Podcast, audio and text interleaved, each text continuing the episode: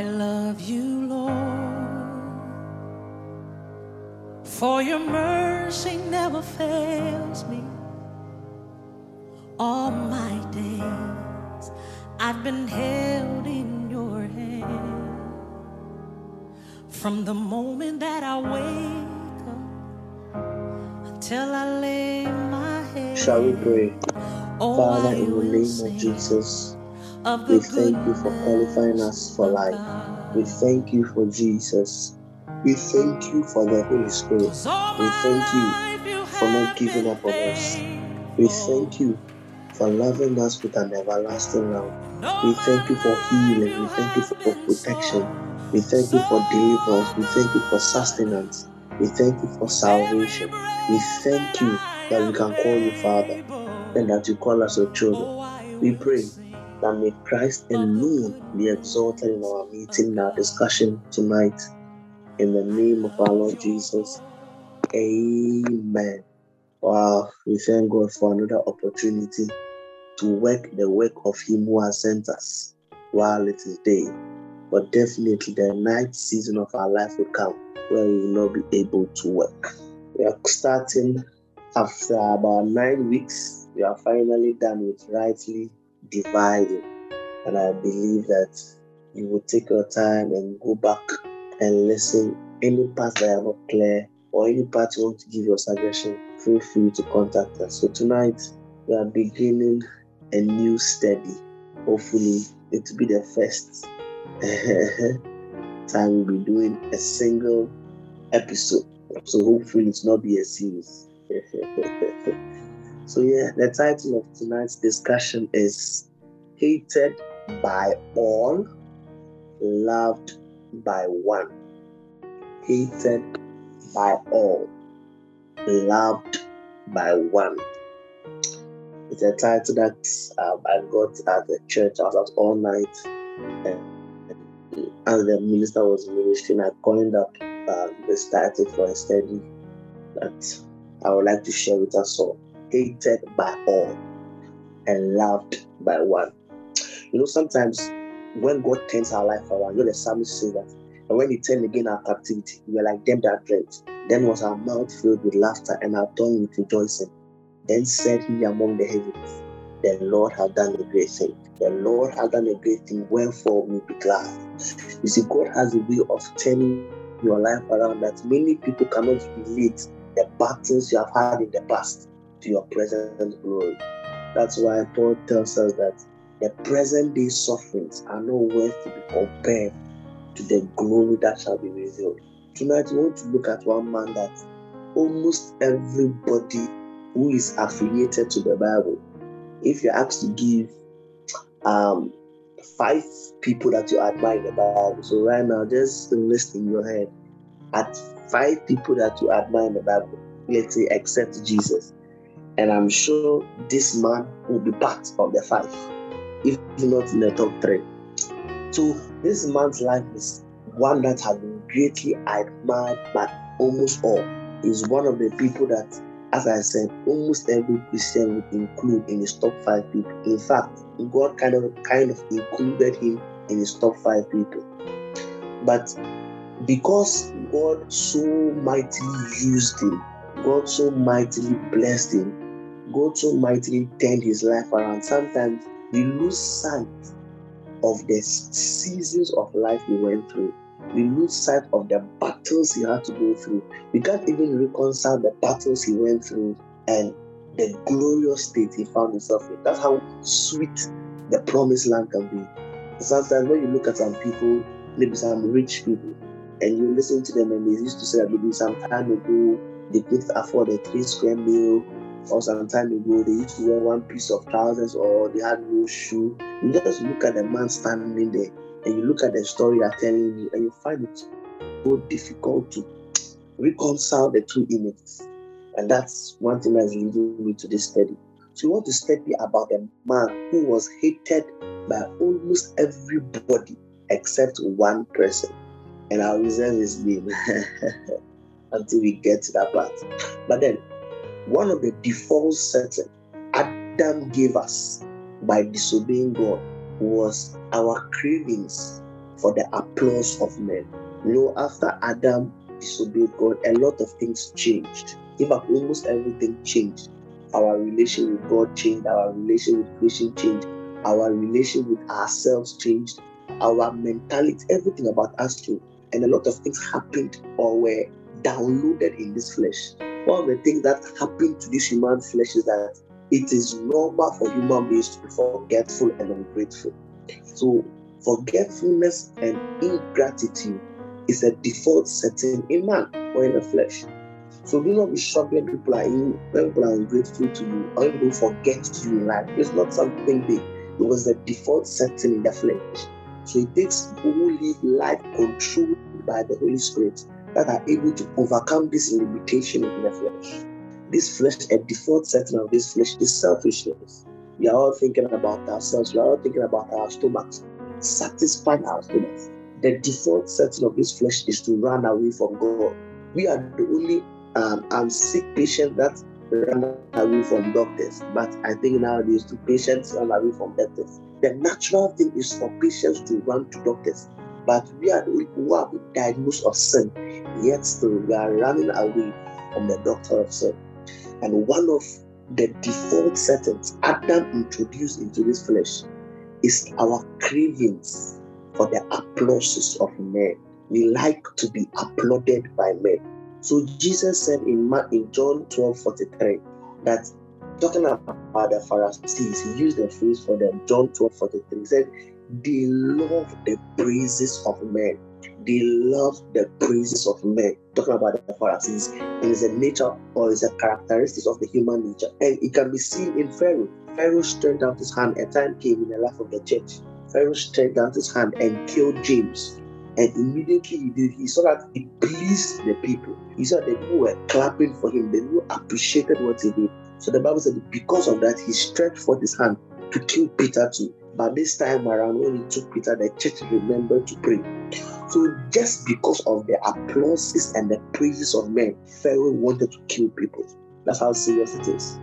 Pharaoh wanted to kill people just because of the applauses and the praises of men. As I said, it's a default setting in the human nature. It's one of the cravings of this human body.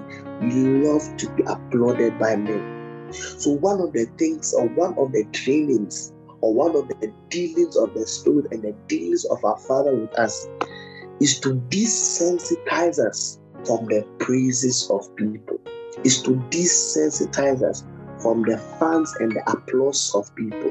One of the things God like to do or one of the trainings or one of the one of the things that God wants to cut off from your life is to be dependent on the praises of people. That is why Jesus himself again said in Matthew 6 that when you want to do good, do not let the left hand see what the right hand is doing.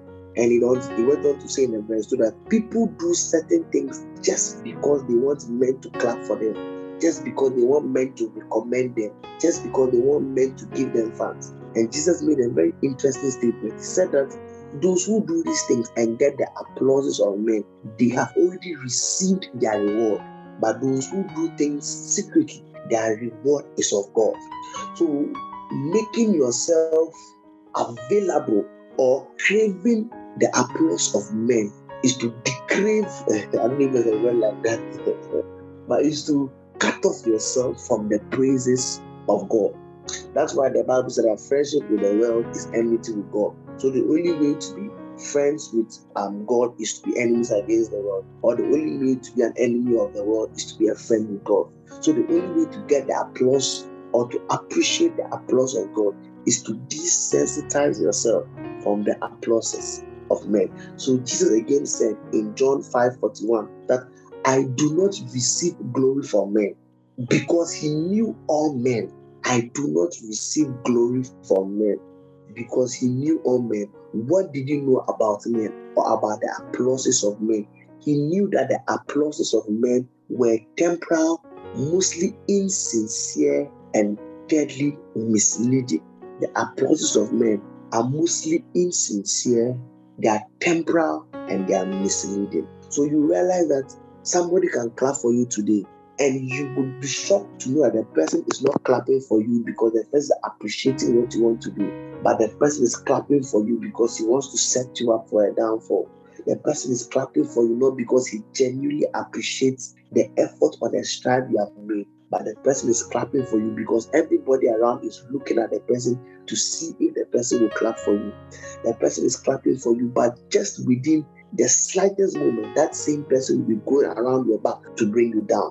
It's like when Jesus went to bring up Lazarus from the dead, thinking that when he stood out of the grave and said, Lazarus, come forth, people would actually believe essentially the guy, he be the guy. But interestingly, immediately that happened, the next verse, the Bible said that Charlie, the Pharisees and the scribes and the Sadducees, they turned aside and they went to plot the downfall of Jesus. But you might be surprised that as Lazarus was jumping out of the cave, these men, because everybody was around, they were clapping for Jesus. And immediately they left the scene, they went to plot his downfall. So Paul called the applause of men vain glory. Vain glory. And sadly, because of what Adam did, it has become one of the default cravings of this flesh. We desire vain glory, we desire the applauses of men. And this evening, we want to look at one man that I believe God had to take him through certain seasons to teach him something, certain seasons to desensitize him from craving and from depending on the applause of men.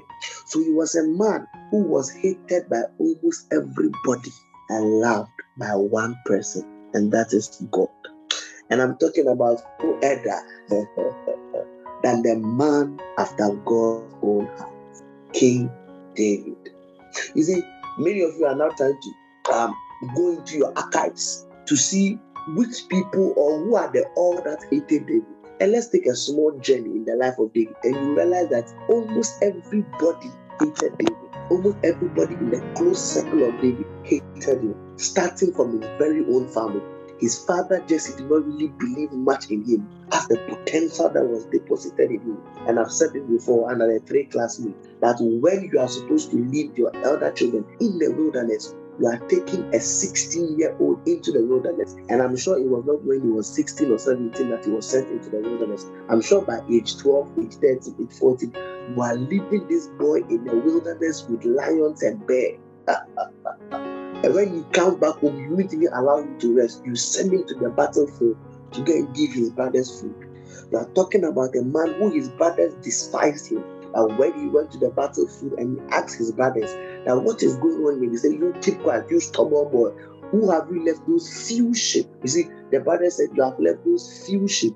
So they even recognized that the, the job that David was doing was linear. David was not appreciated or accepted by his father Jesse. He was not appreciated and accepted by his brothers. Even the prophet who has never made a mistake before, Prophet Samuel, the prophet who the Bible said, and no word from the mouth of Samuel ever fell to the ground. In fact, from the body of scripture, we are not giving any portion of scripture that you could say clearly that Samuel erred, if I should say. Maybe I think with the reason of his children, I, I, am not sure if my memory serves me right, but I think Samuel also repeated the same error as Eli with the reason of his children. And one of the notable things about Prophet Samuel was that he himself he thought twice about David. So it took God to tell him that hey, everybody you are seeing is not a man, but there is a boy in the wilderness. And look at it. When Samuel saw the firstborn of Jesse, he said, Surely this must be the one. But when David came, Samuel didn't say anything. He said, Hey, God, this is the one you are choosing among all the people. David just quietly anointed him.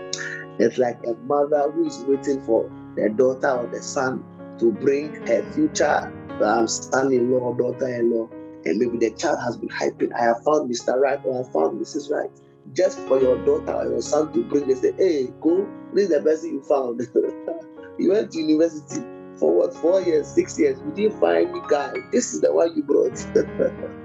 so even Samuel may have had his doubts about David. So his father did not appreciate him his brothers did not appreciate him. His pastor, Prophet Samuel, did not appreciate him. His boss, King Saul, did not appreciate him. King Saul was pursuing after this guy with all that he had. So at home, David is not having peace. At church, David is not having peace. At work, David is not having peace. Thinking that the story will end, This guy finally gets a wife, and even his own wife, Micaiah, despised him. So after he brought back the Ark of Tabernacle and he was rejoicing and dancing before the maiden of Jerusalem, the wife called him and said, ah, Are you a king or you are a village boy? How dare the king dance before these common people of Israel? And David gave a wonderful sermon that the God who chose me above your fathers, he did not deem it likely to do so. Even his wife, even at home, David was not appreciated and accepted. So then the plan would be let him become the boss. So David was able to work his way through the ranks of kingship. And finally, he became the king of Israel. Even that, his, some of his counselors rebelled against him. One of them is who we call Ahithophel. Uh, the man that the Bible said that when this man gives you an advice, is as though God has given you an advice. The counsel of Ahithophel was as the counsel of God. If people like this are turning against you, then that David is in trouble. His cabinet ministers, his counselors were turning against him. His counselors were to form allies with his sons who were rising up against him to dethrone him from the city and to dethrone him from the throne, hated by all, loved by one. His own sons rose up against him, not even one of them or two of them. Absalom, then one, ah, his son drove him out of his own kingdom. Can you imagine your son driving you out of your business? Absalom, who went into exile for about two years, and he found his way, he pleaded his way back into the kingdom when David finally accepted him to come into the kingdom, he plotted against David. Ah, even his own son did not like it, thinking that everything was over. Oh, people like Shimei or Shimei, when David was running away from Absalom, he met a guy called Shimei, S H I M E I. This guy was cursing him. David was at almost at the lowest point of his life, yet the people were even beating him so when he was a king, people were rebelling and hating against him. When he was sacked from his own kingdom, people were cursing him. When will this man ever get rest? In his old age, when finally he has accomplished, he has served God's purpose for his generation that is about to bow out. And he had ordained that Solomon will be his heir. Then arose his fourth son, Adonijah. Hey, Papa David you, as a teenager, you are not getting peace. As a servant, you are not getting peace. As a king, you are not getting peace. As a Sandaway king, you are not getting. As an old man, Adonijah plotted a kind of coup to overthrow the father's decision of Solomon to be the king, hated by all. So, in every season and circle of life that David found himself, he was hated. But there's only one person who loved him, he said, I have found David, my servant, and with my holy oil have I anointed it. I have found David, a man after my own heart, hated by everybody, was only God, and to some extent, Jonathan, that loved David, an anointed man, the only man ever in the Old Testament to cast out evil spirits from person. Elisha, with all his power, could not drive out evil spirits. Moses, with all the wonders, could not drive out evil spirits. Elijah, Elisha, all the prophets, none of them. But this type of unique anointing, can you imagine the heavy anointing upon David's life? Despite the anointing upon his life, everybody around him hated him. A man who was so anointed that he could recite the words of the Messiah on the cross thousand years before the time. Hey, this one is prophet, his prophetic accuracy is actually is dope. Such a heavily anointed man. And some of us we are now trying to reconcile these things because many of us have not appreciated the rejection, the hatred that David went through. So when you look at the Psalms, you see how David was saying that Charlie, people, my for. My enemies are rising up against me. My sons, my wife, my boss, my pastor, my brothers, my father, my cabinet ministers, the people I entrusted are rising up against me. But God was teaching this guy through all these seasons that you need the applause of one. That is me.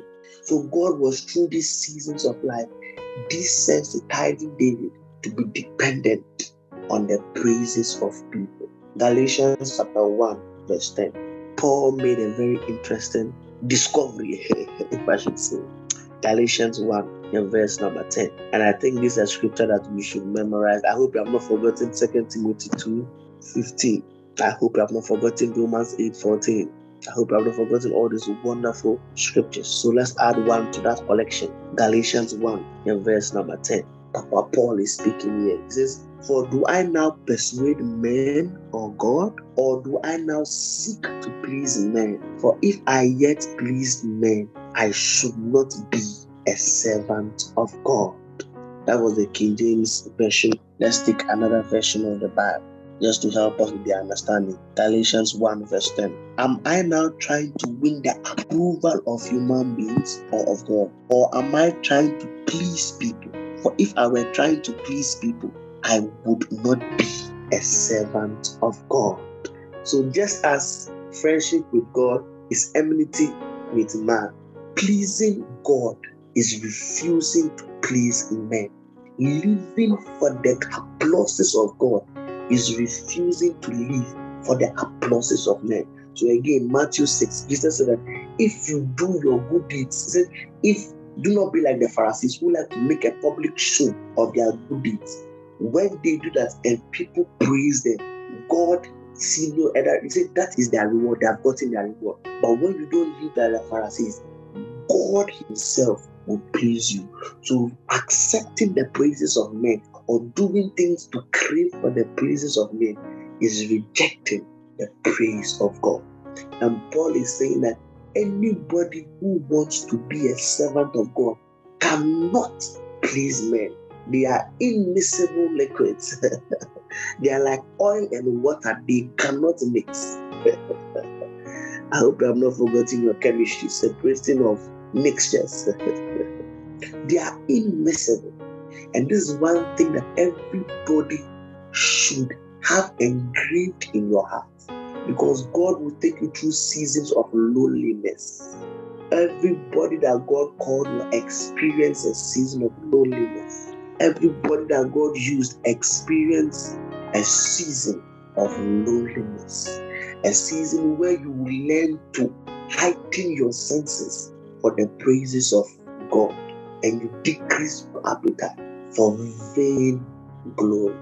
Many of us are too dependent on people's praises. In fact, that is the only thing that gives us motivation.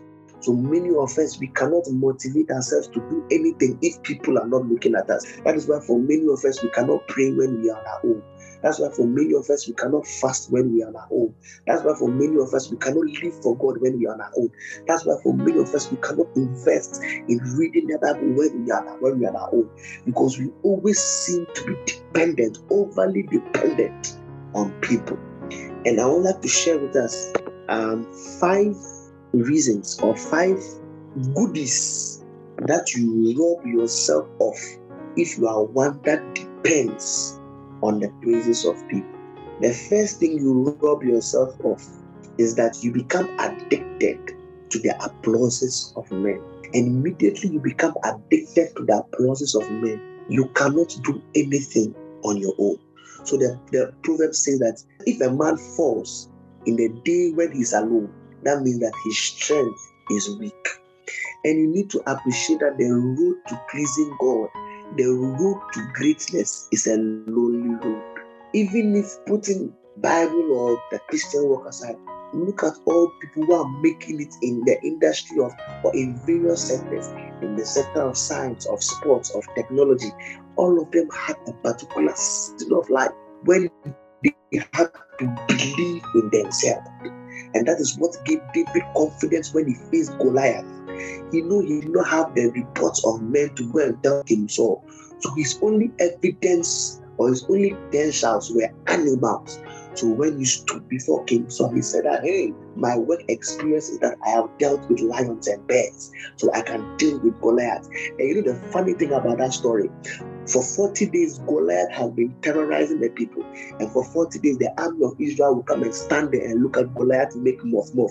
But after David took Goliath down, the Bible said immediately the armies of Israel arose and they charged upon the Philistines. But when David was facing Goliath, he faced it alone. And if you are addicted to the praises of men, you cannot deal with the Goliath of life.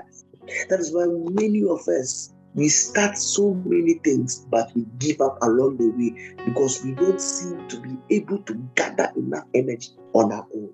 That is why David, oh, I love this man. A time came when David went to war, I think in Gilead, and he came back and the Philistines had raided his wife and his children, not just his, but all the men with him. And the Bible said, and the men that David was with wanted to kill him. Can you imagine? Imagine like you have started a company and you told your friend that I'll leave your company, come and join me. Let's do this together. And as we are doing this thing, maybe you made a wrong move, or you didn't make a wrong move. Maybe something happened, government came in and they said you don't have something, something happened, and you lost everything. Now all your employers are looking at you, or all those you convinced to come and work with you are looking at you and saying, Charlie, we have children fees to pay, we have feeding to do. David was at a low point in his life, and his own people wanted to kill him. But the Bible said, and David encouraged himself. You see, you must be able to do that alone because they are going to come a time in your life where you would stand alone, whether it be in the world of business, whether anywhere, any career, any path of life you choose, the path to greatness in any area of life, there is a section, there is a junction called the path of loneliness. And anybody who doesn't know how to encourage himself, you will remain on the ground. So and David and oh, I love that thing. Can you encourage yourself? God has given you a dream and you are pursuing that dream, but it seems like you're not getting the applause you need. And everybody who seemingly believed in your vision at the beginning is leaving you. Can you encourage yourself in the Lord? But many are unable to encourage themselves in the Lord because they have become addicted to the praises of men. Look at the way we begin to do skills when we are singing. If you are a song minister, imagine you sing one line and everybody starts to clap. Then no, the flesh will enter. You start to do skills. Maybe that was not even part of the script. But there's a certain effect that the applauses of men has upon us. And whenever we enter that season, when nobody is clapping for us, but now they are, they are scheming against us. Can you encourage yourself in the Lord? Because of the many seasons of loneliness David went through, when they had taken away his wife and his children, and those of those and those of the men that he was with, he was able to encourage himself in the Lord. I pray for everybody listening that in that junction of loneliness, when even maybe your spouse, your best friend, your mate doesn't believe in you, may you find the grace and the strength to encourage yourself. When God has given you a dream and it seems like the dream is making you a public radical and everybody is despising and rejecting you, may you find the grace to encourage yourself in the Lord when you want to live the Christian life and everybody is saying that you have an expiry date, you are just making a show. May you find the grace to encourage yourself in the Lord. The second reason why you need to go through this season is for us to appreciate the comfort of the Holy Spirit. You know, it's very interesting that one of the main names, if I should say, given to the Holy Spirit is our comforter. And I found it very, very interesting if God is saying that I'm going to send you a comforter, what does it mean? It means that you'll be feeling comfortless in this world. so, God, by sending us a comforter, is giving us a signal that in this world you will feel so alone and comfortless. It is a compulsory season of life. And He knows it. That's why He's not sending you an engineer, He's not sending you a doctor, He's not sending you a teacher. He's not sending you a chemist. He's not sending you a, a, physician. He's not sending you an economist, but he's sending you a comforter. Because, sweetheart, there are going to be times when you will question yourself. But if you have become dependent on the applauses of men, you rob yourself from experiencing the ministry of the Holy Spirit. That is why, for many of us, whenever we're in a season of loneliness, what we do is to run back to sin. So many of us, maybe your boyfriend left you at the altar, your fiance left you. The natural response is either to run to alcohol, either to run to drugs, or to run to your ex boyfriend, or to run to your ex girlfriend, or to run to that sugar daddy, or to run to that sugar mommy, because we don't know how to experience the comfort of the Holy Spirit. Many of us have not trained our senses to feel when the Holy Spirit is hugging us. Ah, that's because our senses have become so heightened to the applause of men. So we always keep running back to men. Look at your first response whenever you hear bad news is to pick up your phone and to call someone. Is to pick up your phone or to pick up your car keys and go somewhere. It's either to go to that bar or to go back to that vomit than for us to soak ourselves and experience the comfort of the Holy Spirit. So many of us have never experienced this before because men have become our hiding place. Men have become our refuge. Men have become our safe tower instead of God. The third thing we do, or the third thing we rob ourselves of when we become addicted to the praise and the applause and the acceptance of people, is that we reject the acceptance and the applauses of God. And Matthew 6, verse 1 following tells us that, that if you do something and your left hand is seeing it, and people give you fans and people applaud it, meaning you are doing things just to gain the applause of men, God is saying that you have already received your reward. So I'm sorry, there's nothing much left for you. The fourth reason why you need to detach yourself from that craving is because you become depressed in the season of loneliness. Because, sweetheart, there's only an extent to which a man can help you. There's an extent to which a man can help you. know, many times people have, have had friends who are going through seasons, and Charlie, like, there's the only thing I can do is to give them words. And I know sometimes I feel so inadequate. Sometimes I just wish I had a magic wand to just stroke and everything will turn around. But with all my compassion I may have had for them, I just realized that I'm at the end of the road. And people that have become so dependent on human beings, when no human being can meet you up, the only solution is that you become depressed. Imagine Jesus, I've said this before, that where were the 4,000 people that Jesus fed? That when he was being arrested, nobody could come for his defense. Where were the people that Jesus healed? Where were the 12 lepers that Jesus cleansed? Where were the women and the children that Jesus fed?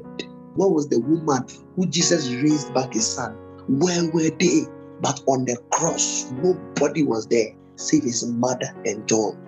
But because Jesus had trained himself not to depend on the applauses of men, on the cross, he was not depressed.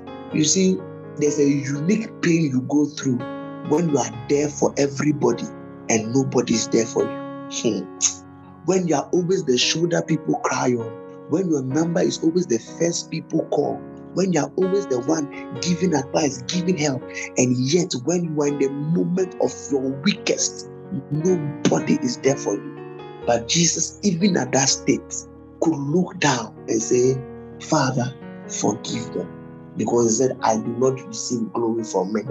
And Jesus committed himself to nobody because he knew all men. He knew that Peter would reject him. So when Peter was doing more, more, he said, Papa Peter, it's just a matter of time. And the last reason why we must train ourselves not to depend, not to be addicted to the praise of people is that it makes us go contrary to the will of God. So Jesus told Peter after Jesus told him that he's going to die, and Peter said, Charlie, surely, surely, surely you shall not die. Ah, me, Peter, am I here and will come and kill you. Jesus said that after he rebuked him, he said that you are only mindful of the thing of man, not the thing of God. So God or Jesus at that point was equating the mentality of human beings to the mentality of the devil because they are only mindful of the things of man. So if your life is dependent on the applauses and the fans of human beings, you are surely going to contradict the will of God because the societal trends is almost always contrary to the will of God.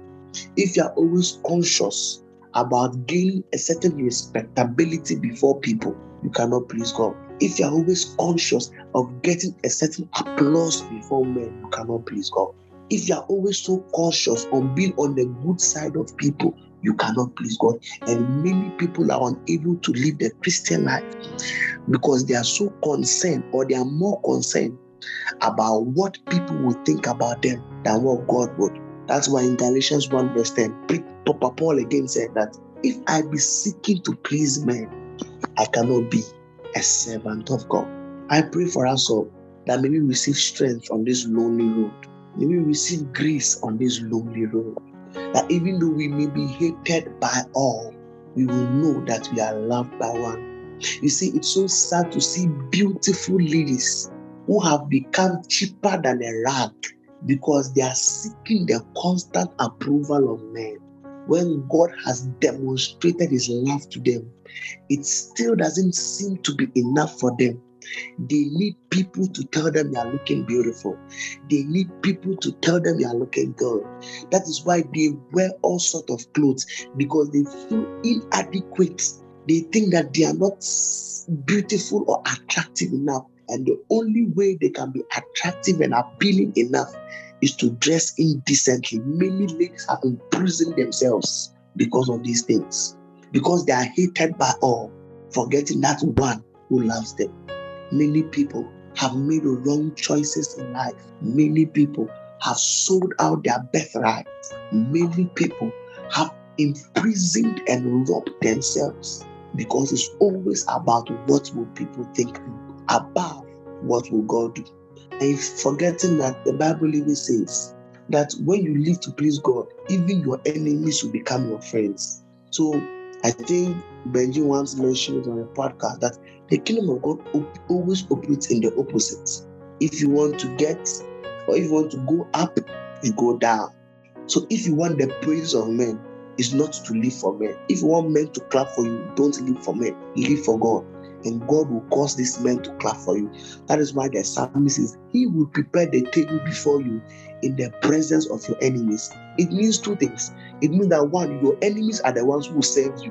It means two, your enemies will clap for you whilst you are eating. You don't eat the same food with your enemies. The people that you are seeking to please.